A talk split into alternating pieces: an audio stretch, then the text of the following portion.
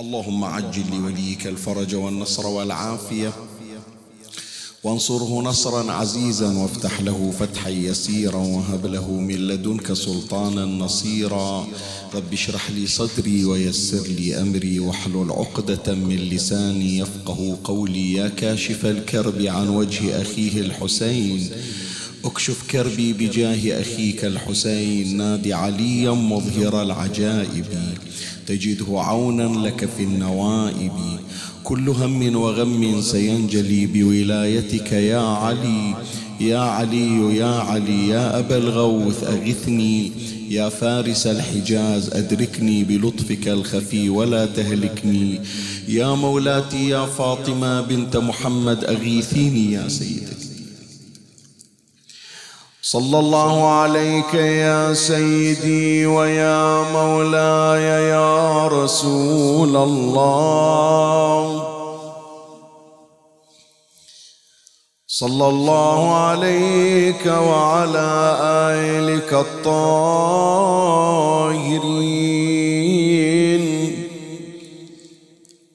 فاز من اعتصم بكم.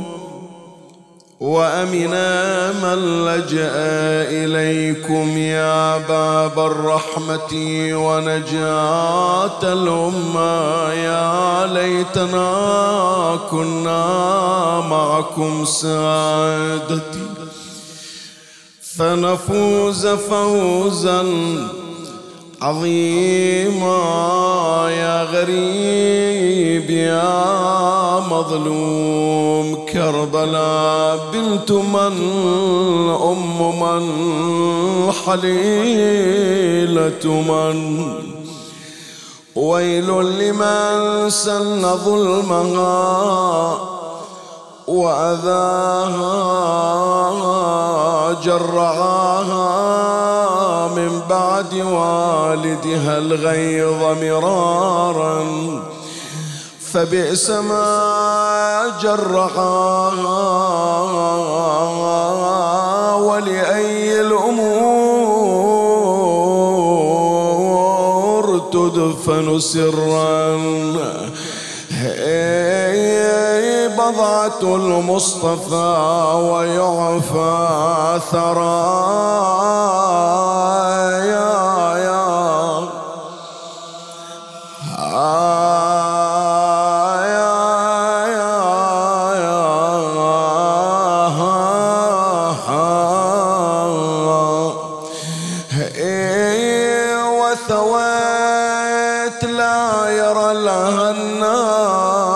الناس مثوى أي قدس ضمناه مثوايا. يا مثوايا.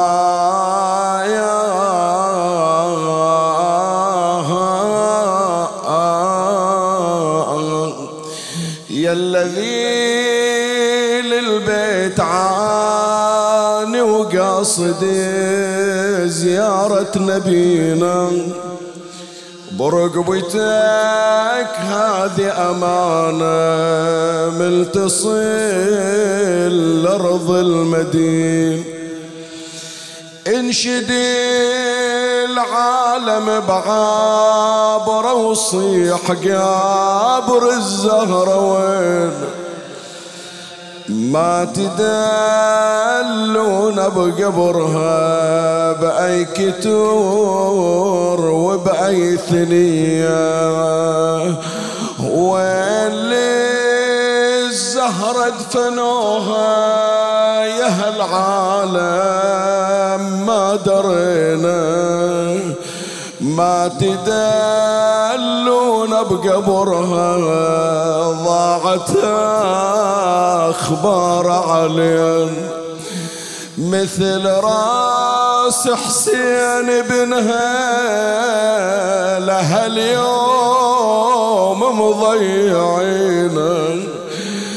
يوم للزهرة دفنها حيدر بذيك المسير.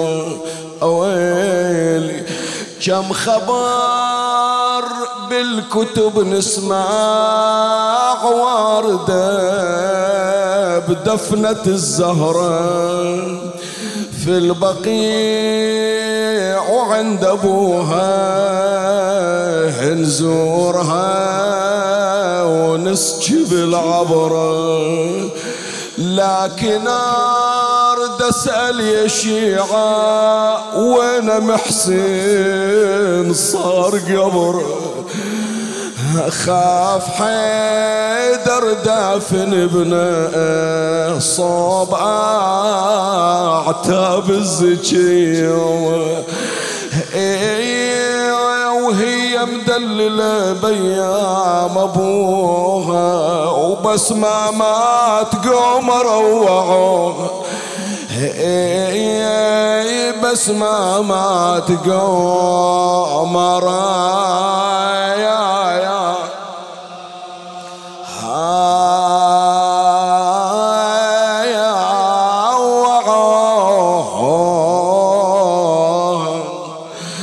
خذوا منها إرثها ومنعوها وماتت والسبب مكسور ضلعين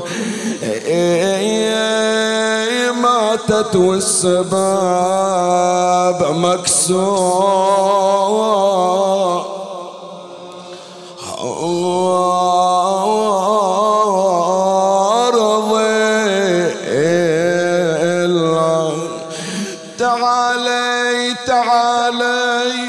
كسر الضلع ظليت تعالي تعالي. تصيح بصوت يا فضة تصيح بصوت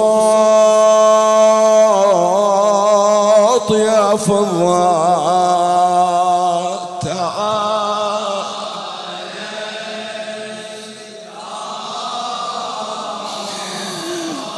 هذا القدر هذا القدر الباري. تعالى ابن عمي مشتف بالوصي. والله ابن عمي مشتف بالوصي.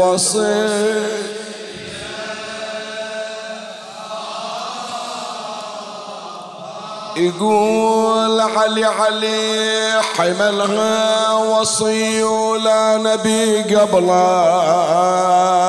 حملها.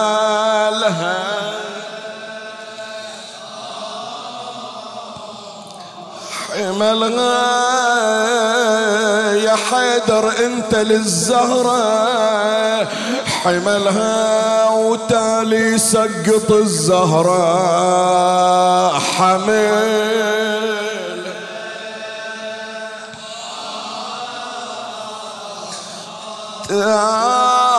تالي سقط الزهرة حملها تصيح بصوت ما تلحق علي.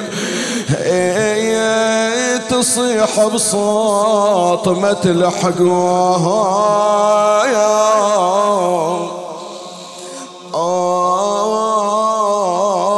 على آي.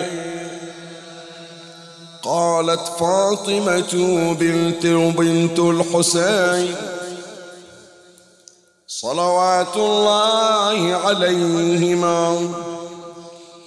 لما اشتدت علة فاطمة بنت رسول الله صلى الله عليه وآله وغلبها اجتمع عندها نساء المهاجرين والأنصار فقلن لها يا بنت رسول الله كيف أصبحت عن علتك؟ فقالت عليها السلام أصبحت والله عائفة لدنياكم قالية لرجالكم. لفظتهم قبل أن عجمتهم وشنأتهم بعد أن سبرتهم. فقبحا لفلول الحد وخور القناة وخطل الرأي وبئس ما قدمت لهم أنفسهم أن سخط الله عليهم وفي العذاب هم خالدون. لا جرم لقد قلدتهم ربقتها وشننت عليهم عارها فجدعا وعقرا وسحقا للقوم الظالمين. ويحهم أنا زحزحوها عن رواسي الرسالة وقواعد النبوة ومهبط الوحي الأمين. والطبين بأمر الدنيا والدين. ألا ذلك هو الخسران المبين. وما نقموا من أبي الحسن. نقموا والله منه نكير سيفه. وشدة وطأته. ونكال وقعته. وتنمره في ذات الله عز وجل.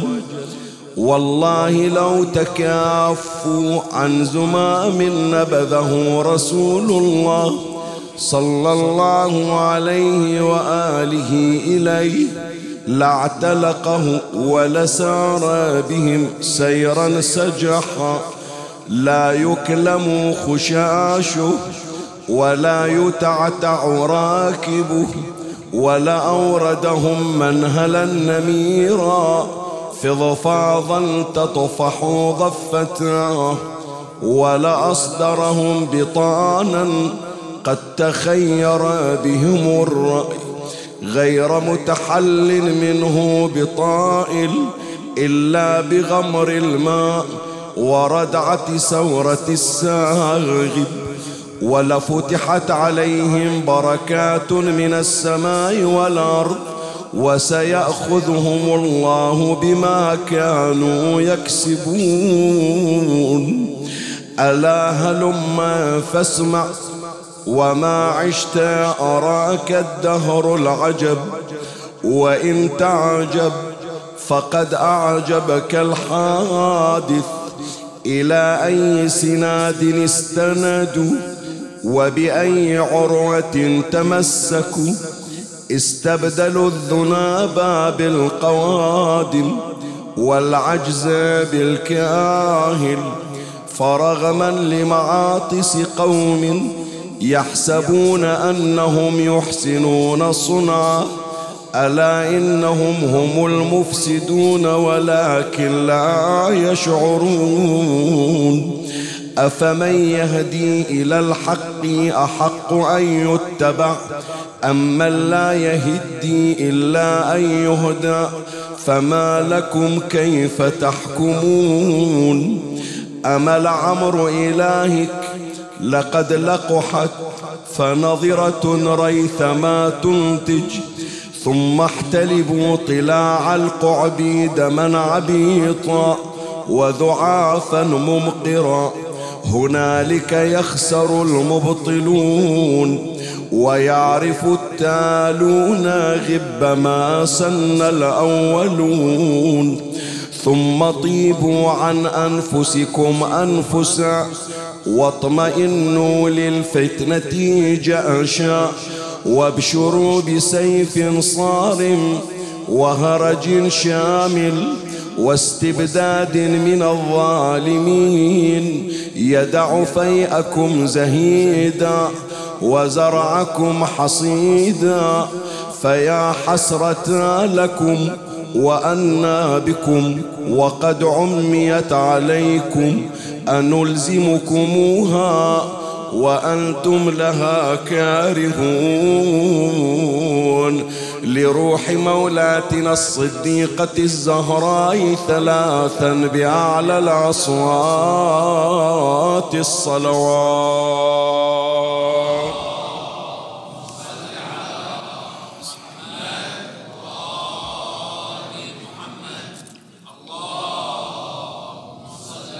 اللهم صل على محمد وآل محمد وآل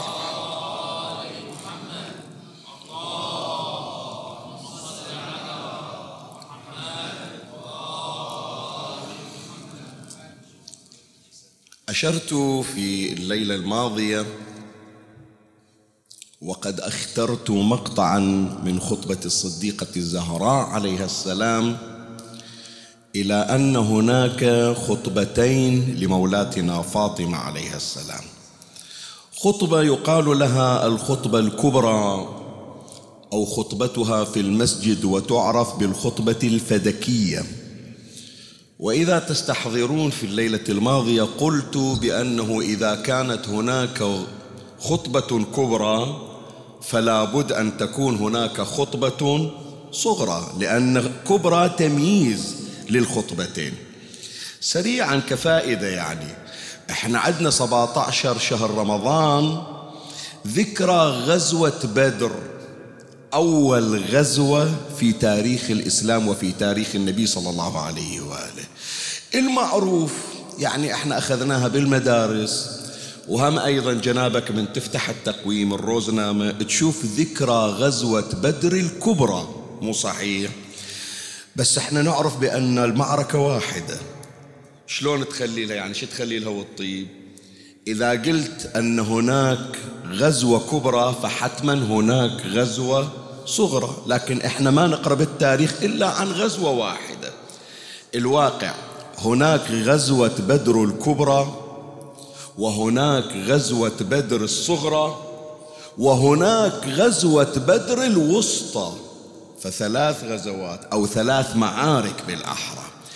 نعم إحنا نقرأ الغزوة التي صار فيها النصر بس سبقت هذه الغزوة غزوة وأعقبت هذه الغزوة أيضا غزوة. هناك معارك لم يجري في الثالثة حرب وإنما انتهت بسلام.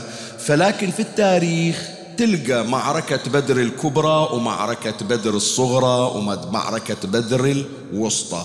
كذلك أيضا من تسمع خطبة الزهراء الكبرى. يريدون يقصدون الخطبة التي خطبتها الصديقة الزهراء في المسجد.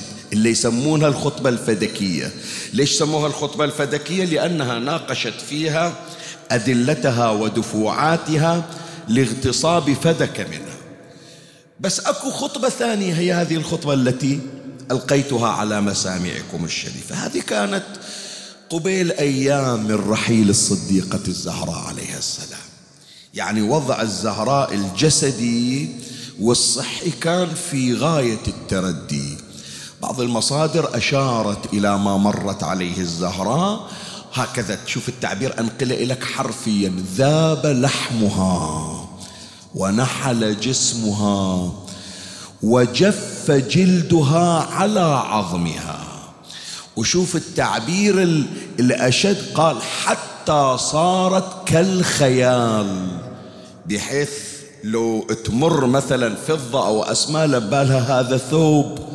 ملقى على الفراش من شدة توغل المرض في جسدها الشريف. طبيعي طبيعي اللي يصير في حالة مرضية متعبة بعد خلاص. إذا عندك كم من المعلومات إذا عندك قدرة على الخطاب والبيان هذه القدرة العلمية تروح من عنده ولا يلام أصلا. تبي يصير تجي إلى مرجع ديني وهو الأجهزة عليه وتطلب من عنده استدلال إلى مسألة شرعية. يقولون أنت وين جاي؟ وين جاي يعني الرجل زين من عنده يقدر يحكي. وين الآن يستحضر تفسير آية أو استدلال على رواية مثلا؟ طبيعي هذا الأمر. مع الحالة الصحية المتردية إلى الصديقة الزهراء عليها السلام نلاحظ في الخطبة الشريفة أنها تستشهد بالقرآن الكريم. أكثر من آية فقط في هذه الخطبة غير ذيك الخطبة. فقط في هذه الخطبة إلا قبيل أيام من رحيلها مولاتنا الزهراء عليها السلام تستشهد بالقرآن الكريم. شوية بين هلالين افتح قوس راح أجيب لك عبارة وحط بالك لهالكلمة شنو الفرق يا إخواني بين أنا أستشهد بالقرآن أو أستشهد ببيت شعر أو بمقولة حكيم من الحكماء مثلا. يعني بمقدوري أنا الآن أجمثل على كلامي أستشهد على كلامي بآية من القرآن أو ببيت من الشعر أو بمقولة من الحكماء أو ما إلى ذلك. شنو الفرق بين القرآن وبين بيت الشعر؟ فرق كبير. شنو الفرق؟ أنا أقول لك أنت لو تستشهد وتجيب مثال ببيت من الشعر والتطبيق خطأ ما حد يلومك. يقول لك ترى هذا البيت اللي جبته مو بمحله. بس انت لما تجيب الآية الآية لا تقاس ببيت الشعر ولا بالأمثال العربية ولا بمقولات الحكماء. هذا انت جاي تفسر القرآن من تطبق الآية على وضع معين؟ يعني جاي تفسر القرآن. وهذه مهمة يا إخواني. التفسير بغير قدرة وبغير كفاءة وبغير أهلية هذا يسمونه تقول على القرآن. ولهذا معلومة سريعة يعني تعرف البعض يتحفظ أنه يستخير الله بالقرآن. بعض من علمائنا يعني أنا شفت بعضهم من أساتذتي ما يأخذ خيرة بالقرآن. ليش؟ يقول لأنه أنا من أفتح القرآن وأقول لك الخيرة جيدة أو غير جيدة فكأنما أنا جاي أفسر لك أفسر لك الآية. هذه الآية الآن من أقراها بأي وجه بأي حق. قلت بأنها تدل على رحمة أو على عقوبة أو تدل على خير مقبل أو تحذير من شر واقع. لابد واحد يكون ملم بالتفسير. إذا إذا مو ملم بالتفسير شلون؟ كأنما نفسر من عنده وهذا تقول على القرآن. صك الهلال الآن سكرة. واضحة المعلومة اللي جبناها؟ فيا إخواني ممكن أنت في حديثك تتمثل بمثل عربي ببيت شعر بمقولة؟ ما حد يوبخك. هذا من أقوال المخلوقين. لكن لما تستشهد بآية من القرآن لابد أن تكون من حملة القرآن. مار على التفاسير مار على تفسير أهل البيت الروايات الشريفة قاري لك دورة تفسيرية ولو مختصرة بحيث تعرف مراد الآية الشريفة. مو من جيب الصفحة مثل ما يقولون. زين مولاة الزهراء عليها السلام إلى اللحظات الأخيرة من حياتها وهي تستشهد بالقرآن. يعني شنو؟ يعني تفسر القرآن. ما قالت والله التعب والحالة الصحية ما تسمح لي. مع العلم مولاة الزهراء تقول خانت قواي وذهب جلدي. طاقة ما عندي قومة ما أقدر أوقف. لكن متعلقة بالقرآن متمسكة بالقرآن عارفة بشؤون القرآن إلى اللحظات الأخيرة. وهي تستشهد بالقرآن الكريم. شلون تستشهد بالقرآن؟ أضرب لك مثال يعني. شفناها شفناها في بعض حملة القرآن وأنا شخصيا شاهدتها في أحد أساتذتي رحمة الله عليهم. المرحوم يمكن كثير من الحاضرين ما سامعين بي. بس هذا أستاذنا وأستاذ أساتذتنا. المرحوم ملا جاسم نجم إذا سامع عن هذا الاسم. ملا جاسم نجم هذا من خطباء قرية بني جمرة. كفيف البصر شاعر عنده تقريبا خمسة دواوين وأستاذ الشيخ الجمري شيخ أستاذي الشيخ عبد الأمير هذا أستاذة. يعني هم أستاذي وأستاذ أستاذي. وهو رجل من القديسين من الصلحاء. جارنا يبعد بيتي عن بيته فقط ببيتين ليس إلا. يعني البيت الثالث عن بيتي بيت المرحوم أستاذنا. رحمة الله عليه في أواخر حياته. أضني كثيرا ثقل حاله بحيث من يمشي مثل الراكع. بعد الأيام الأخيرة صار لا ما يقدر يوقف على طوله فكان يحبو على اليدين والرجلين. وبيتهم ملاصق للمسجد. بيت المرحوم ملا جاسم؟ ملاصق للمسجد. ما عرف أن يصلي صلاة في بيته. يطلع حبوا على يديه ورجليه شافوه يعني على يديه ورجليه حتى ما يفوت صلاة المسجد. آخر أيامه أخذ إلى المستشفى خلاص بعد تعب صار ما يقدر يتنفس فمخلين عليه الكمامة. قبيل رحيله بأقل من 24 ساعة أنا كنت في زيارته رحمة الله عليه. وأشوف شلون ما يقدر ياخذ نفس يعني مخلين هذا الكمامة كمامة الأكسجين ويحاولون يسعفونه بالتنفس وهو ما يقدر حتى يتنفس. وكان في غيبوبة فيحشون إياه ما يحكي وما يقدر يتنفس. يخبرني زوج بنته زوج بنته لا زال على قيد الحياة. قبيل رحيله أهله ما كانوا موجودين. الممرض كان يمه. شاف وضعه خلاص بعد. الأكسجين واصل صفر تقريبا أو واحد يعني راح يفارق الحياة وما يقدر يتنفس.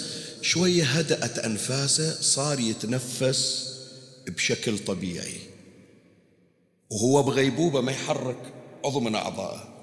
يوم صار يتنفس بشكل طبيعي رفع إيده وحرك الكمامة عن وجهه. وابتدأ. بسم الله الرحمن الرحيم ياسين والقرآن الحكيم. إنك لم بشكل طبيعي بصوت كصوته في شبابه. كمل السورة فارق الحياة. فهذا الممرض ما يعرف منه هو لبى شخص مسن. يوم إجوا إلى اهله اتصل لهم طبعا خبرهم بأنه فارق الحياة. إجوا اهله اليه قال أسألكم هذا أبوكم شنو هو؟ عالم معمم رجل دين. قال لا ابدا رجل من أهل الله بس خطيب منبر. ليش نقل لهم الحادثة؟ قال هذه مشاهدتي الشخصية. هو شفتونا أنتم أما أنا شفته يعني قلت لك قبل 24 ساعة أنا كنت عنده وشفته. بغيبوبه وما يقدر يتنفس. مرة واحدة آخر عشر دقائق ربع ساعة من رحيله يهدأ نفسه يصير في أفضل حال. هو بنفسه يشيل الكمامة يشيل قناع الأكسجين يعني قام يتحرك. وصار يقرأ القرآن بصوت طلق ذلق غير متلجلج غير مرتبك كمل السورة فارق الحياة. شلون استحضر السورة ذيك الساعة يا جماعة؟ سؤال أسأل. واحد يقول لي شيخنا أنت تحكي عن مولا جاسم لو الليلة إحنا على الزهراء نقرأ. هذه ثقافة القرآن يا إخواني. من يصير عندك ثقافة ثقافة يعني شنو؟ ثقافة يعني سلوك. شلون وانت نايم؟ هذا نايم وهو يقرأ الأبيات. الله يرحمه. أستاذي سيد جاسم الطويرجو. هو نايم وهو يقرأ شعر وهو يبكي على الحسين. مثلا هذا افرض حتى هذا المطرب مثلا. شوف هذا صوب القرآن ذاك صوب هو ذاك بذيك اللحظة وعايش ويا الغناء لأن الغناء عنده سلوك وثقافة. بس أهل الله القرآن ثقافتهم. فمولاتنا الزهراء عليها السلام حتى وهي في اللحظات الأخيرة مع أوجاعها تستشهد بالقرآن الكريم. من بعد هذا التقديم والمدخل إلى بحث البارحة إحنا كان بحثنا بعنوان السيدة فاطمة الزهراء عليها السلام والاستدلال بالقرآن الكريم. استدلال يعني شنو؟ يعني تجيبه كدليل في كلامها. الليلة بحث آخر السيدة فاطمة الزهراء عليها السلام والاستشهاد فرق بين الاثنين. مرة أنت يسائلونك كلامك شنو الدليل عليه؟ تجيب دليل من القرآن. هذا يسمونه استدلال من القرآن. مرة كلامك ما يحتاج إلى دليل لكن يحتاج إلى تدعيم. فتجيب له شاهد تجيب له مثال. ما تجيب مولاة الزهراء شواهد لا من الشعر لا لا لا, لا. كلامها القرآن. شواهدها القرآن الكريم. فإحنا إن شاء الله في بحث هذه الليلة راح نمر على ثلاثة نماذج من استشهاد الصديقة الزهراء عليها السلام. طبعا عندها شواهد كثيرة قرآنية بس أنا اخترت لك هذه الثلاثة نماذج لأنها أخطر حط خط أحمر تحت العبارة أخطر ثلاثة نماذج في كلام الصديقة الزهراء عليها هذا ما سوف أعرضه معكم في بحث هذه الليلة ومن الله أستمد العون والتوفيق ومن مولاي أبي الفضل العباس المدد ومنكم ألتمس الدعاء. وثلاثا بأعلى الأصوات صلوا على محمد وآل محمد.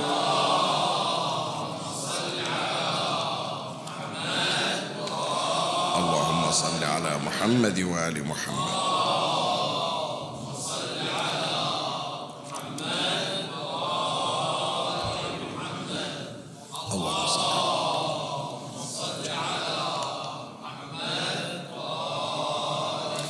مولاي الكريم أنت حيثما كنت اسمعني وفرغ لي قلبك وأعرني سمعك وأقبل علي بكلك بحثي لهذه الليلة بعنوان السيدة فاطمة الزهراء عليها السلام والاستشهاد بالقرآن الكريم. وأشرت إليك سلفا بأني سوف أتناول ثلاثة نماذج من استشهاد الصديقة الزهراء عليها السلام بالقرآن الكريم. أما النموذج الأول استشهاد مولاتنا فاطمة عليها السلام بالقرآن في جريمة اتهام النبي صلى الله عليه وآله.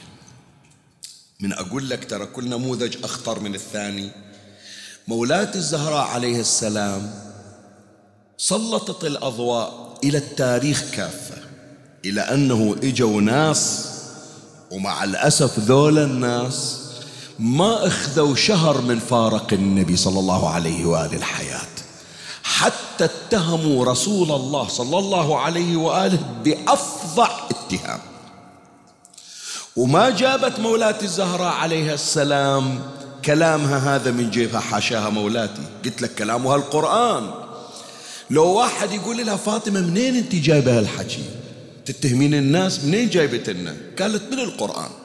وراح أبين لك إن شاء الله. مولاتي الزهراء كيف استشهدت بالقرآن الكريم؟ وهذا الاستشهاد وضعته أمام أولئك الذين اتهموا رسول الله صلى الله عليه وسلم. زين شنو التهمة؟ التهمة يسمونها الصدف عن القرآن. ركز واحفظ هذا المصطلح يمكن البعض ما مر عليه من قبل أو يمكن مر عليه وما متنبه إليه. الصدف في القرآن. شنو معنى صدف؟ وشلون جابت مولاة الزهراء عليها السلام؟ هذا أبينه في النموذج الأول.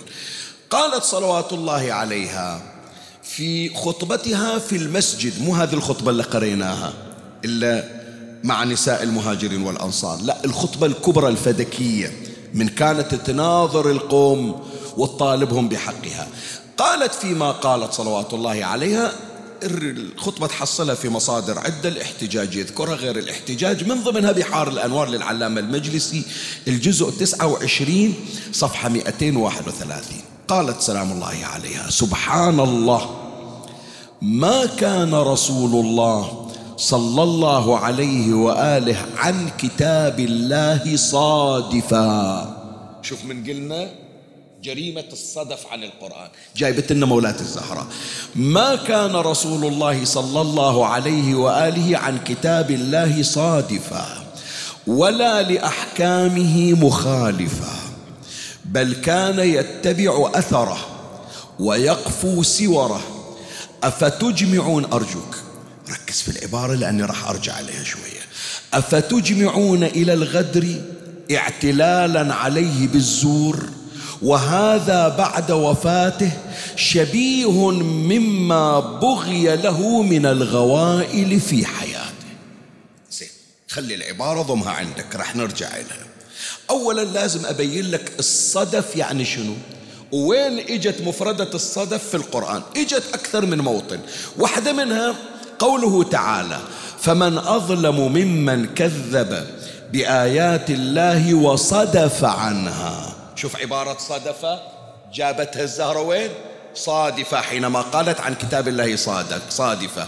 وصدف عنها سنجزي الذين يصدفون عن آياتنا سوء العذاب بما كانوا يصدفون. زين. الصدف شنو؟ الصدف الإعراض. انت جنابك من تدير وجهك عن شيء تعرض عن شيء يقولون صدفت عنه. شوف حتى أبين لك يعني تأخذ فائدة لغوية. أنا الآن أقابلك بوجهي أدير وجهي عنك حشاكم. يقولون صدفت عنك. يعني أخذت جانب. ولهذا يا إخواني المحارة إلها جانبين. كل جانب شي يسمونه؟ منو يقول لي؟ صدفة ليش؟ تدل على الجانب والجانب. الجبل هالصوب وهالصوب هالجنب وهالجنب. يقولون صدف الجبل الأيمن وصدف الجبل الأيسر. الكتاب يقولون هذا الصدف وهذا الصدف يعني هذا الجانب وهذا الجانب. فالصدف عن القرآن يعني شنو؟ يعني واحد شاف آية القرآن دار وجهه عنها تعرف شو شو تقول مولاتي الزهراء عليه السلام؟ راح أبين لك الآن. بس خلي أجيب لك التفسير لأنه راح تقول لي شيخنا منين جايب هذا التفسير؟ من عندك؟ لا. إن شاء الله ما أتقول شيء على المنبر من عندي. الشيخ الطبرسي على الله مقامه في مجمع البيان يشرح معنى الصدف ما هو. من وصل إلى عبارة يصدفون. في مجمع البيان الجزء الرابع صفحة 58 يصدفون شنو؟ قال أن يعرضون عن تأمل الآيات والفكر فيها. هذا قرأ القرآن. سأل واحد تعال أنت مو تقرأ القرآن؟ أقرأ القرآن. قريت سورة آل عمران الجزء الثالث؟ لو ما قريتها قريتها. مرت عليك هذه الآية فمن حاجك فيه من بعد ما جاءك من العلم فقل تعالوا ندعو أبناءنا وأبناءكم ونساءنا ونساءكم وأنفسنا وأنفسكم ثم نبتهل فنجعل لعنة الله. دورت في كتبك لا تقرأ في كتب الشيعة. في كتبك عرفت منه هذول اللي نزلت فيهم آية المباهلة؟ لو ما دورت ما هي لي خلق شيخنا؟ أنا خلي آخذ مقامات القرآن خلي أتغنى بالقرآن. شو علي أروح أدور نازلة في من وغير؟ زين. مريت على سورة الإنسان لو ما مريت. إيش لو ما مريت؟ قارنها ما أختم القرآن إلا جايبينها. من أصلي في شهر رمضان تراويح لازم أقراها. زين. ويطعمون الطعام على حبه. منهم ذول اللي يطعمون إيش علي أنا؟ ما إلى علاقة. هذا يسمونه إعراض عن التأمل. صح قرأ قرأ. رتل رتل. جود جود. تأمل لو ما تأمل. فكر لو ما فكر. قرأ لو ما قرأ. صح قرأ لفظا. ما تدبر فكرا. فهذا يسمونه صدف عن القرآن يعني أعرض مرة واحد يقول لي شيخنا منين أجيب أنا تفسير؟ أنا لا عندي واحد يقرأ لي ولا عندي كتب حقه. بس واحد كل شيء قدامه موجود. لكن ما يريد هو من كيف ما يريد؟ هذا يسمونه إصداف عن القرآن. تعرف شو يقول الشيخ الطبرسي راح أكمل لك العبارة؟ ترى هذا مو إحنا نحكي فقط المذاهب الأخرى لا. حتى أنا وأنت حشاكم أنا المقل والمقصر. من أجل لا ما إلي خلق أقرأ تفسير. ما إلي خلق أنه أدور لي ولو كتاب تفسير أعرف هاي الآية نازلة في من. ما إلي خلق. هذا ما إلي خلق يعني شنو؟ يعني إعراض. ما إلي ما, ما إلي مجال. مستعد أتعب نفسي أيام الامتحانات وأراجع حتى ما تنزل من عندي درجة. ما مستعد نفسي في أيام الإجازة أنه هذا اليوم أسميه يوم القرآن. ولهذا يا إخواني شلون يتجرؤون يحرقون القرآن قدامنا؟ شلون؟ بشرفك يعني أنا أقول لك لو يوم من الأيام واحد يحرق صورة أبويا أسكت عنه؟ ها؟ سؤال أسأل. يوم من الأيام تعال شيخ ياسين أنت أبوك حج محمد بن حسين بن عمران هاي صورته راح أغثك أحرق صورته قدام بيتك. شوف شو تسوي. أشلع الدنيا. ما أخلي مركز شرطة ولا أكبر محامي. شلون يهين أبويا؟ لكن هذا اللي أحرق القرآن وهو يرى. لو هذا الأمر سووه على علم بلده. الآن ما أحكي أنا حكومات وسفارات أحكي أفراد. أقول لو حرقوا علم بلده بيسكت لو حرقوا صورة أبوه بيسكت. لو لا أنت من أنت؟ والله أنا ياسين محمد. ياسين محمد آخذ الجداحة عود الشخاط وأحرق الورقة. حركت اسمك قدامك. يعني إهانة إلي؟ والله ما أسكت إلا أراويك. بس القرآن كل يوم يحرق. إيه بيخالف عندنا قرائن في البيت مو قحط مصاحف. إعراض لو مو إعراض. هي هذا مناقشة ذاتية محاكمة الذات يسمونه. شوف طبق القرآن عامل القرآن مثل ما تعامل جواز سفرك. شوف جواز سفرك خايف عليه. قرآنك تخاف عليه خوفك على جواز سفرك وعلى صورة أبوك. لو عندك شيء أغلى من القرآن. هذا الإعراض يسمونه صدف.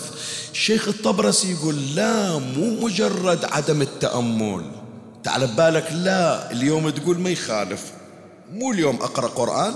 إن شاء الله من ناخذ إجازة راح أقرأ التفسير. مو السنة الجاية. مو هالشهر اللي وراه يقول الشيخ الطبرسي ترى هذا كفر بالقرآن. خلي أقرأ لك العبارة.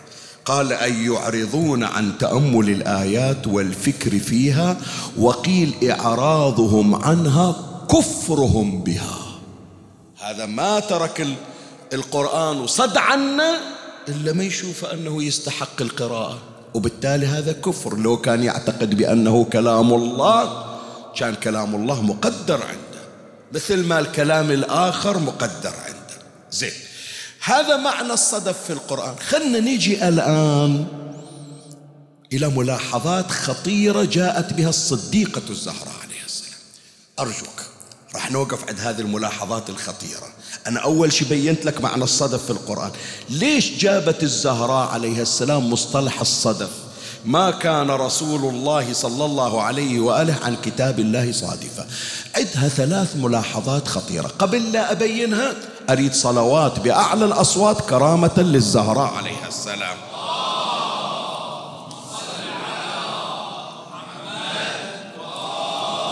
أول ملاحظة جاءت بها فاطمة عليها السلام. باستشهادها بهذه الآية شو تريد تقول؟ تقول ترى أنتم ما دريتوا إيش سويتوا؟ أنتوا اتهمتون أبويا أنه ممن صدف عن القرآن يعني ممن كفر بالقرآن. شلون؟ أنتوا قلتوا بأن النبي لا يورث. غير هذا حكيكم اللي جبتونه نحن معاشر الأنبياء لا نورث مالا إنما نورث النبو العلم والنبوة. زين. حشى النبي حشى النبي حشى النبي وحشى مولاتي الزهراء عليه السلام. بس أنا أجايبها فرضية. قالت أنتم الآن وجهتوا تهمتين إلى رسول الله.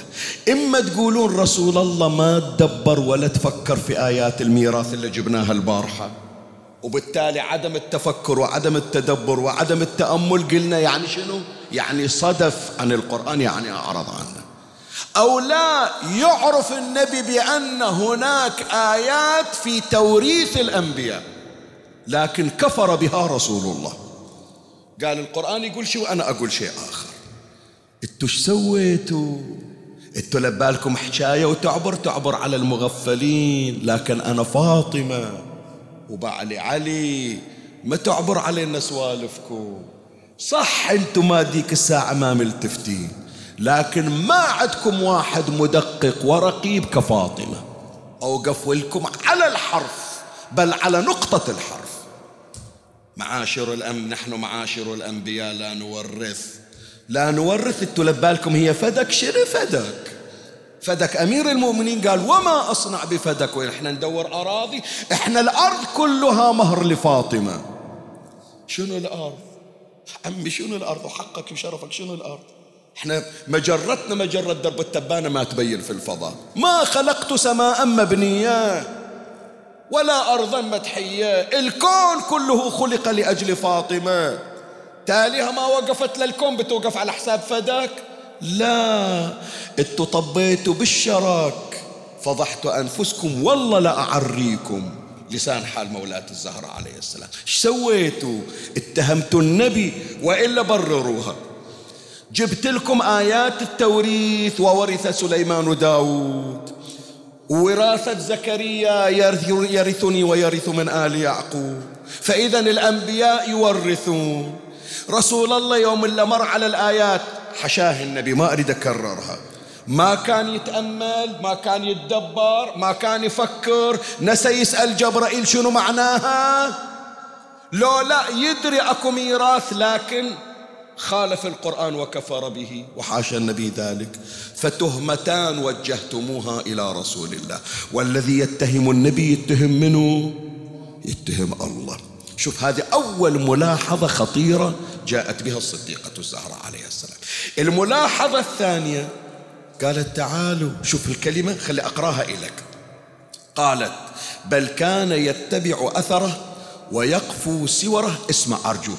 أفتجمعون إلى الغدر اعتلالا عليه بالزور ولكم مزورين ولكم كذابين ولكم يا ناس لفقتوا الأحاديث كذبا وخدعتوا الكون كله والدنيا بأن النبي قال كلاما لم يقله بدليل القرآن والنبي لا يتحدث إلا بالقرآن. القرآن يقول شو أنتم تزورتوا على النبي؟ زين قولوا إحنا حرامية نريد نبوك شوف هي مولاتي أنا مو من عندي قلت لك جاي أفسر كلام مولاتي. أفتجمعون به إلى الغدر غادرين تريدون تأخذون أرضنا زين قولوا إحنا نريد نأخذها. قولوا نريد ناخذ بعد تأخذون أدلة وتنسبون الزور إلى رسول الله. منين جايبين هالكلام؟ فهذه ملاحظة ثانية. أول ملاحظة قالت اتهمتم رسول الله بالباطل. ثانيا زورتم على رسول الله. الملاحظة الثالثة أخطر الملاحظات. حط بالك أرجوك. حط بالك للعبارة إيش راح أقول لك الآن. أخطر الملاحظات. قالت لبالكم بس ملفدك عندي. ملفاتكم كلها عندي. إرشيفكم كلها عندي. سواياكم كلها عندي. سكتنا عنكم. لكن أنتم مثل ما يقولون فتحتوا على انفسكم طاقة جهنم. اكو واحد من اصحاب النبي يسمونه حذيفة بن اليمان. سامعين عنه؟ خلي بس سريعا حتى أبين لك لأنه لابد أشرح لك هالأمر حتى تعرف كلام مولاتي الزهراء عليها السلام. آخر معركة من معارك رسول الله صلى الله عليه وآله يسمونها معركة تبوك غزوة تبوك. راجع النبي من تبوك إلى المدينة ومر على منحدر يسمونه عقبة هرشا. إجوا 14 شخص. والوقت كان ليل. الدنيا ظلمة. وناقة النبي تريد تنزل من على المنحدر. إيش سووا هم ماخذين أحجار وماخذين جلد جلد بعير. ومسوينه مثل الكيس مثل الحقيبة وتارسينه أحجار. ومسوين مؤامرة من ينزل النبي على ظهر الناقة والناقة تمشي على راحته يدحرجون الأحجار على رسول الله حتى الناقة تطيح النبي وقتلونه. شوف المؤامرة شلون. أرسل أولئك الأشخاص 14 شخص الأحجار وإجت الأحجار تتدحرج على ناقة رسول الله. مرت الأحجار على أقدام الناقة همت الناقة بأن تنفر برسول الله وتسقطه من على ظهرها. هي تحتاج من عندك صلوات بأعلى الأصوات. فنزل جبرائيل وصار يضرب بجناحه على الناقة ويقول اسكني يا مبارك فإن عليك محمدا صلى الله عليه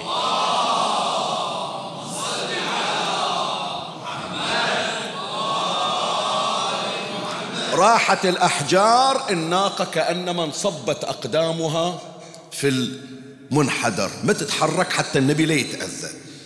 ما استحوا ذيلاك نزلوا وإجوا من وراء الناقة يضربونها بالسياط ويطعنونها بالرماح. إلا تطيح النبي إلا يقتلون النبي.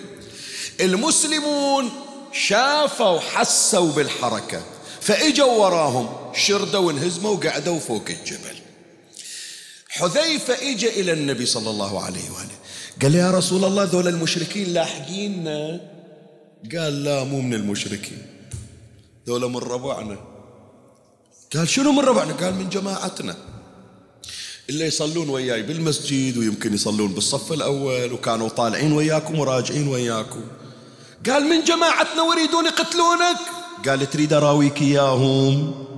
قال إيه أريد أشوفهم أشار النبي صلى الله عليه وآله إلى السماء فأبرقت السماء وتوقفت البرق بحيث أضاءت الدنيا. شافها حذيفة ما شافهم غير قال طالعهم تعرفهم قال رأيتهم كأن وجوههم في النهار. يعني مو إحنا في الليل. وعرفت فلان فلان فلان فلان بالأسماء. ولهذا حذيفة بن اليمان هذا اللي أجيبه لك مو بس عندنا إحنا شيعة لا شيعة وسنة. أطلعه رسول الله على أسماء المنافقين. اقرأ في كتب الصح كتب إخواننا السنة أسد الغابة غير أسد الغابة تاريخ الخطيب البغدادي يجيبون القضية. بعد رحيل رسول الله صلى الله عليه وآله حذيفة ابن اليمان يجيبون يصلي على الأموات. إلا ما يرضى حذيفة يصلي عليه معناها شنو؟ يعناها من ذيلاك اللي كانوا يريدون قتل النبي فكانوا يستدلون بحذيفة على أن النبي أطلعه على أسماء المنافقين الذين أرادوا قتل النبي. زين إيش جيب هذا الحكي للزهرة؟ أنا أقول لك شو تقول؟ حذيفة أعلى قدرا من فاطمة. شو تقولون؟ معقولة حذيفة يدري مولاتي فاطمة اللي عندها مصحف فاطمة؟ التي تتلقى علوم رسول الله ما تدري؟ قالت ترى اللي عند حذيفة ما يعادل قطرة من اللي عندنا. لا تخلوني أفتح ملفات. أنا فتحت ملف فدك تريدوني أطلع المخفي؟ راح أفضح الأول والثاني ولهذا شوف كلمة هذا اللي أجيبه لك من وين؟ من كلام مولاتي الزهراء عليه السلام. قالت وهذا بعد وفاته شبيه بما بغي له من الغوائل في حياته.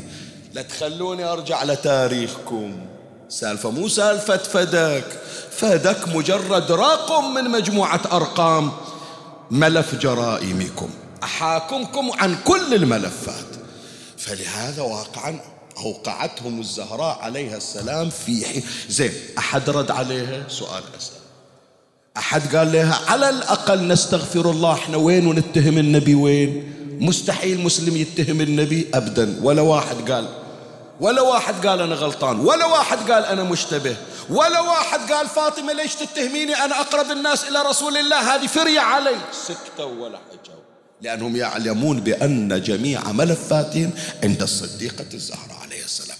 شوف استشهاد الزهراء بالقرآن شلون خطير من أقول لك هذا من أخطر النماذج. زين نجي للنموذج الثاني. استشهاد الصديقة الزهراء عليها السلام بجريمة إخراج أمير المؤمنين عليه السلام ملببا. وحقك أنا أحكي لك الآن ثلاثين سنة أنا على المنبر أقرأ. هذه القضية ما مرت علي على أقل التقادير العام وقبل العام. إحنا كنا نقرأ ما جبت هذا الكلام. سبحان الله من بركات مولاتي الزهراء ومن فيوضاتها عليه شوف من نقول بأن أمير المؤمنين عليه السلام أخرج ملببا. مرة يقولون وضعوا حبلا أسود في عنقه. مرة يقولون حمائل السيف. يعني هذا السيف يحطون عليه عادة مثل الحزام يعلق الفارس على ظهره. شالوا الحزام خلوه بركبة علي وبيد علي. مرة لا بعمامته فلوا عمامته وقيدوه بها وأخرجوه من بيته إلى المسجد. وقالوا له يا علي بايع. قال وإن لم أفعل قالوا تقتل. قال تقتلون عبدا لله وأخا لرسوله إلى آخره. زين إحنا نقرأ هذه القضية. بس شوف مولاتي الزهراء باستشهادها جابت شيء ما حد ملتفت إليه. ركز وياي في العبارة. قالت مولاتي الزهراء عليها السلام في بحار الأنوار الجزء 29 صفحة 229 خطبة الزهراء. قال نكستم بعد الإقدام وأشركتم بعد الإيمان. ألا تقاتلون قوما؟ هذه آية قرآنية استشهدت بها الزهرة ألا تقاتلون قوما؟ نكثوا أيمانهم وهموا بإخراج رسول الله. ركز أرجوك ركز في الآية. شوف إيش اريد أقول لك؟ وهموا بإخراج الرسول وهم بدأوكم أول مرة. أتخشونهم؟ فالله أحق أن تخشوه إن كنتم مؤمنين. منهم ذول اللي هموا بإخراج الرسول يا جماعة؟ تدري من ذول اللي كانوا يريدون يطلعون النبي من المدينة؟ ذول اليهود. النبي صلى الله عليه وآله أول ما إجا أنا هذا متعرض إلى في مجلس الدعس ترجع إلى المحاضرات هناك أنا متعرض إلى. النبي صلى الله عليه وآله أول ما إجا إلى المدينة إجوا اليهود يهود بني قريظة يهود بني القينقاع قعدوا ويا النبي يسولفون وياه النبي صلى الله عليه وآله قال راح أقرأ لكم من كتبكم من التوراة مالتكم أني أنا نبي آخر الزمان. جابوا واحد من الأحبار مو من المدينة من خارج المدينة. أعرف الناس بالتوراة. قام يقرأ بالكتب قال طلع الصفحة الفلانية طلع كتابك الكذائي. مو عندك صفتي موجودة؟ أنا راح أقرأ لك وإنت تابع. فمن قرأ النبي ذاك الرجل اليهودي قال هو نبي آخر الزمان. قلوبهم ما طاوعت أنهم يسلمون إلى النبي. قالوا إحنا ما نسلم. زين ما تسلمون؟ بيني وبينكم اتفاق. شنو الاتفاق؟ لا أنا أعتدي عليكم ولا أنتم تعتدون علي. ونعيش متسالمين معكم. وفي الفعل أول سنة للهجرة ثاني سنة للهجرة ثالث سنة للهجرة رابع سنة للهجرة. أربع سنوات وهم متعايشين. السنة الرابعة للهجرة صارت غزوة يسمونها غزوة الخندق. مر عليكم بالدراسة؟ ما لو ما مر عليكم. غزوة الخندق إلها تسمية ثانية خلي أشوف. منو يعرف شنو اسمها؟ غير الخندق. منو يقول لي؟ أحسنت. غزوة الأحزاب. ليش سموها غزوة الأحزاب؟ اليهود اتفقوا ويا المشركين في قريش. تعالوا أنتوا اخذوا ثاركم ببدر وأحد وإحنا هالمرة بنوقف وياكم لأن إحنا ما نريد محمد موجود. عندنا بالمدينة. فمن تنتصرون على محمد طلعوه من المدينة ورجعوه إلى مكة وفكونا من عنده. هذا منو اللي يقول؟ ها؟ مركز ويا لو لا منو اللي يقول؟ خلي أسمع منك. أحسنت. اليهود. بني قريظة وبني النظير وبني القينقاع. هذا المعنى ذكر الشيخ الطبرسي خلي أنقل إلى كلمة الشيخ الطبرسي في مجمع البيان الجزء الخامس صفحة 22 قال هم اليهود الذين نقضوا العهد وخرجوا مع الأحزاب وهموا بإخراج الرسول من المدينة كما أخرجه المشركون من مكة. زين مولاتي الزهراء جابت هالآية. خلي الآن أختبرك كل ليلة أنا أعطيك خمس ثواني سبع ثواني أريدك تشاركني في البحث حتى أنت اللي تقرأ مو شيخ ياسين. هذه آية نازلة في اليهود. ومن قبل تقريبا سبع سنوات. شلها علاقة جايبتها الزهراء مثل. كان واحد قال لفاطمة فاطمة شلنا دخل إحنا مسلمين نصلي إلى الله ونتوجه للقبلة. شلنا علاقة باليهود جايبت لنا هذه الآية. منو يقول لي؟ شنو علاقتها؟ يلا ثلاث ثواني خمس ثواني تتأمل. ما علاقة هذه الآية التي استشهدت بها الزهراء والنازلة في نقض الأيمان من اليهود لإخراج النبي؟ جيبها عقب سبع سنوات؟ ها؟ وياهم؟ زين النبي فارق الحياة الآن هذا بعد وفاة النبي. ها؟ خلي أسمع. أحسنت فدوة إلك وإلى ولائك وذكائك تريد تقول القرآن غير يقول وأنفسنا وأنفسكم؟ يعني أنتم يوم جبتوا الحبل وحطيتونا بركبة علي هذا مو علي. هذا منو؟ طلعتوا رسول الله مقيد. مثل ما اليهود كانت عندهم مؤامرة والله أبطل مؤامرتهم. في غزوة الخندق وغزوة الأحزاب أنتوا سويتوا اللي حتى اليهود ما سوته. ويوم إجيتوا على باب بيتي وقال وقالوا لكم بأن في الدار فاطمة قلتم وإن؟ في الدار علي قلتم وإن؟ في الدار الحسن والحسين قلتم وإن؟ في الدار القرآن قلتم وإن. لو قالوا لكم في الدار رسول الله إيش بيقولون؟ إلا بيقول للقرآن وإن إيش بيقول؟ هذا علي اللي تشوفونه هو رسول الله. هذا هو نفس رسول الله. والنبي قائل سلمك سلمي وحربك حربي. فيا إخواني الفرضية اللي جابتها الزهراء شوف من, من جابت الآية يا أخي عقل فاطمة وأن ما سميت فاطمة إلا لأن الخلق فطموا عن معرفته. وين عقلنا إحنا وعقل الزهراء؟ بس شوف الذكاء فدوى المولاتي والذكاء مولاتي.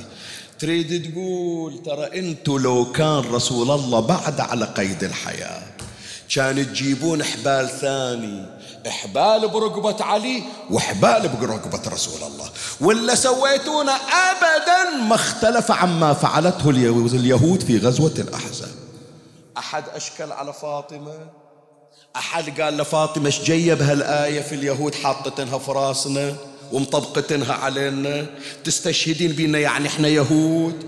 لا ولا واحد تكلم شوف شلون. هذا كان من الاستشهادات الخطيرة للصديقة الزهراء وأما النموذج الثالث والأخير مسك الختام هالمقدار كافي صار لنا ساعة نقرأ الآن.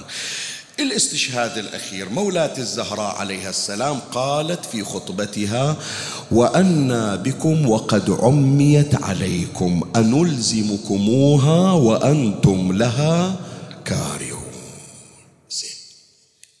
تقول الزهراء عليها السلام إلهم أنتم ملزمين بشيء تجاهنا إحنا. وهذا خليها عندك كإثارة مدخل إلى الفصل الأخير من بحثنا. غير عندنا بأن الصديقة الزهراء عليها السلام مرت على الأنصار تطلب منهم النصرة. مر عليكم لو ما مر عليكم؟ مولاة الزهراء عليها السلام لما أخذت منها فدك قامت تمر على بيوت الأنصار وتطلب من عندهم مد يد العون. كل واحد تخاذل عنها كل واحد تركها. شو تقولون يا جماعة؟ الزهرة ليش تمر عليهم؟ محتاجة إلهم؟ ما محتاجة إلهم أصلا. إذا ما معنى مرور الزهراء على بيوتهم حتى لما تقول إيهم بني قيلة أغلب على تراثي. لما تحكي دائما وياهم شنو السبب؟ هذه المعلومة ضموها عندكم. هالليلة هذه كلها معلومات جديدة على الأسماع وعلى الأذان وأنتم أهل المعرفة. لا أستصغر منكم أحد وإنما أستصغر نفسي. يا إخواني أكو عندنا بيعتين قبل مجيء النبي إلى المدينة. سامعين عنها لولا؟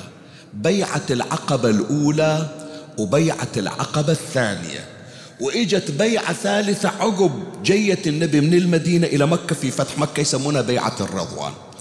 ما طلع النبي من مكة إلى المدينة إلا بعد أن بايعه أهل المدينة. كم نفر؟ ثلاثة وسبعون رجلا واثنا عشر امرأة. إجوا حطوا إيدهم بإيد النبي وبايعوا النبي.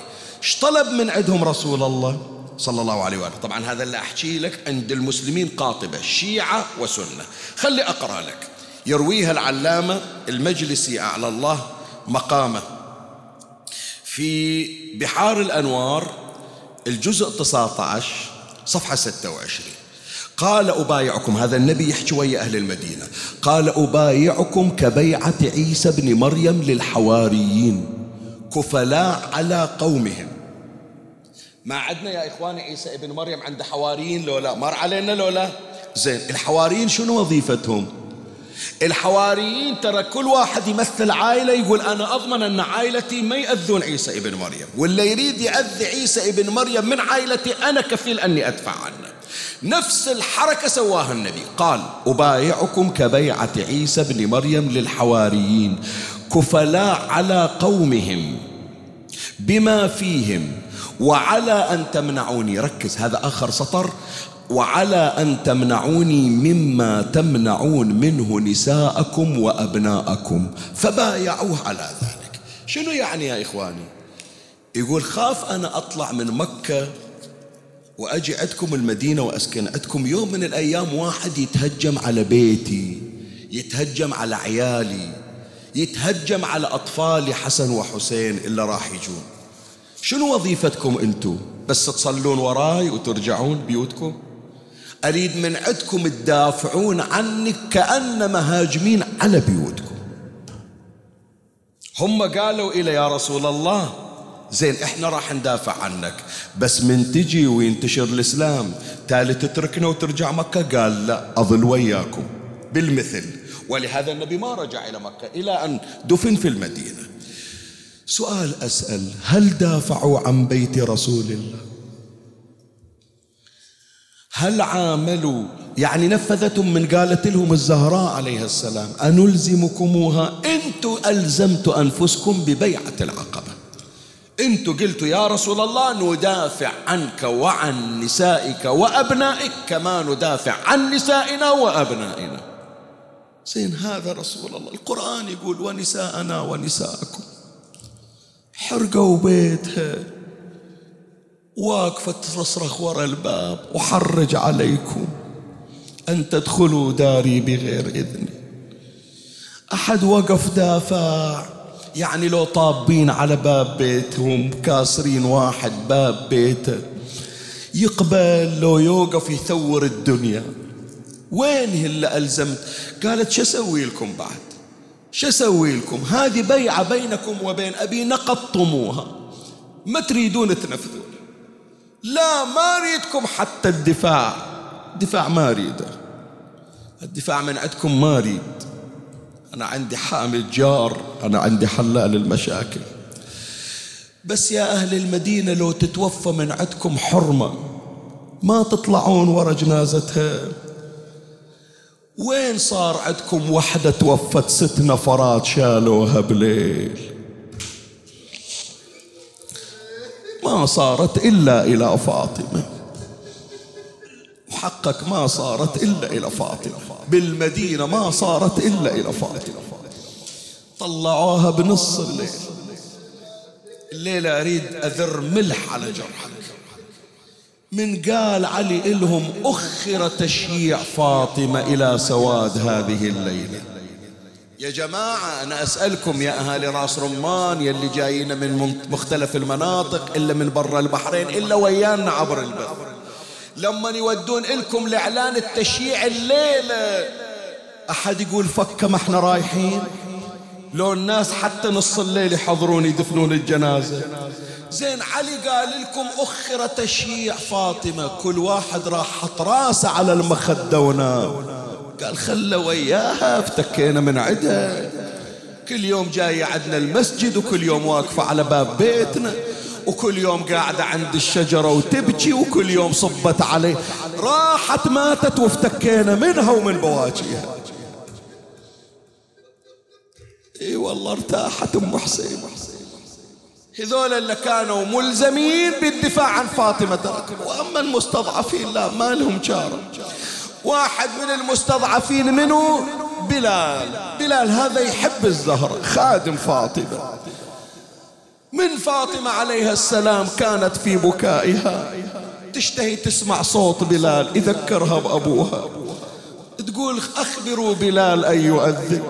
أريد أسمع صوته. يذكرني بأبوي. من يقول أشهد أن محمد رسول الله. ذيك الساعة تصيح فاطمة. يا رسول الله اسمك على المنابر وشخصك في المقابر. وتطيح أم الحسن يروحون إلى بلال بلال أمسك فقد ماتت ابنة محمد. قال بعد ما أذن ما أذن خلاص. وأخاف تودي علي فاطمة تقول لي تعال أذن ما أقدر أنا أمتنع. وأخاف أذيها خلي أطلع خلي أطلع من المدينة. طلع صدق والله طلع راح إلى الشام. ليلة من الليالي. صلى صلاة الليل حط راسه على الوساد غمض عينه وإذا يشوف رسول الله بالنوم بلال هجرتني. كل مرة أنت اللي تأذن إلي قطعت المسجد قطعت قبري. فز من النوم بلال. قال أثاري رسول الله مشتاق لي. باكر مسافر المدينة. طلع بلال إجا وصل المدينة. أول ما إجا إلى قبر النبي ذا بروحه على القبر يبكي. إجوا المسلمون ها بلال صار لك سنة غايب عنه. قال قبل لا أسلم عليكم أكو واحدة حنونة أريد أسلم عليها. أريد أروح أسلم على مولاتي أشم من عدها ريحة أبيها رسول الله. عمي اسمعني الليلة ونة من نوع خاصة قام بلال من عند قبر النبي اجى إلى باب بيت الزهراء دق الباب. انفتح الباب وإذا الحسن والحسين بيديهما مناديل سوداء يكفكفان بهما دموعهما. حسن حسين أمكم فاطمة شلونها هذا ورثنا. وإذا بالحسن والحسين يناديان بلال لا تسأل ماتت أمنا. الله. يلا عمي خليها ليلة النياحة شنو ما جفت دموعكم على الزهراء هنيالكم هذا محب فاطمة. علمكم علمكم علمكم يا من فوق الخلق شايع. علمكم علمكم وعقب فقد النبي تنكس. علمكم من الشام جيت أسأل. علمكم حسن وحسين ما تردوا علي. حسن وحسين ما تردوا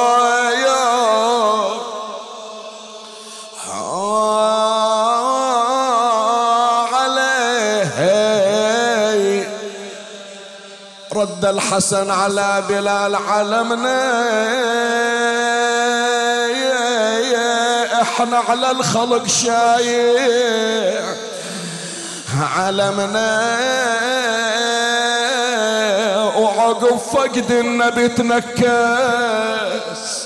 أريد أسمعها. علمنا من عندك؟ علمنا. بلال كأنك تسأل. علمنا علمنا دفنها بليل حماي الحمي دفنها بليل حماي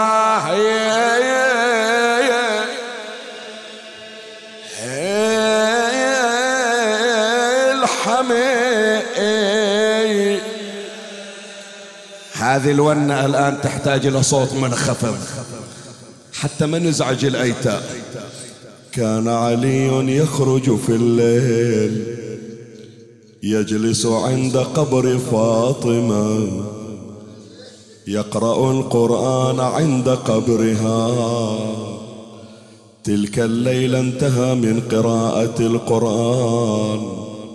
رجع إلى الدار فتح الباب وإذا بزينب جالسة على عتبة الباب. بنيتي زينب ما الذي أسهرك؟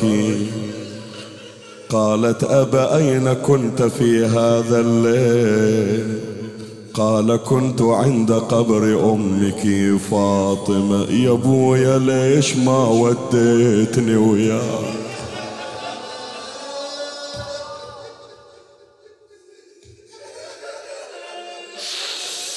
لكم هذا التوفيق والله.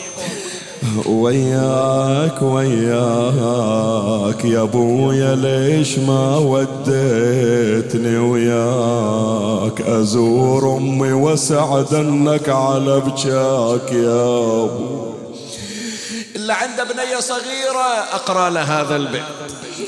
والما عنده ذرية الله يرزق الذرية الصالحة اللي تقر عينه قال الطلب واحد طلب واحد بعد ما عيد الكلام. بو يرجع للحنونة وأنا نام يا طلب واحد بعد ما عيد الكلام. بو يرجع للحنونة وأنا نام. بو شلون انام وبيتي من امي ظلام.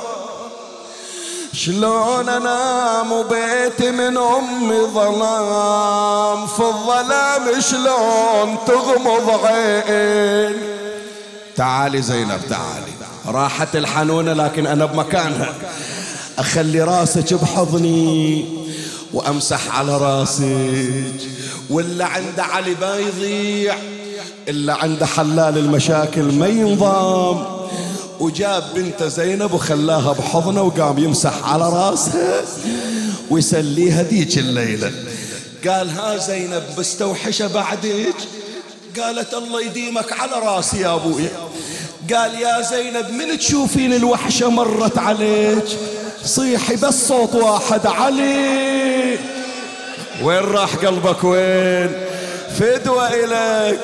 طلعت من المدينة ورحت إلى كربلاء. صدق ما استوحشت زينب. إجت عليها ذيك الليلة عدها 72 جنازة. دارت للنجف تصرخ يا حيدر. انت بالشدايد دوم تحضر. علي عن حال زينب لا تأخر. بناتك يا علي نامت بهالبار أبويا سبايا سبايا ونتستر بدينا والناس تتفرج علينا وزين العباد مقيدينا ويصيح أبويا حسين. وين أخويا؟ حسين. الذبح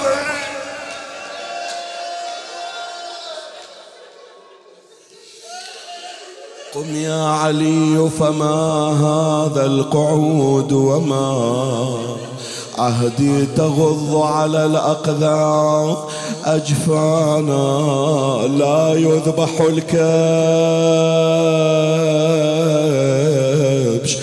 حتى يروى من ظمأ علي يا علي ويذبح ابن رسول الله.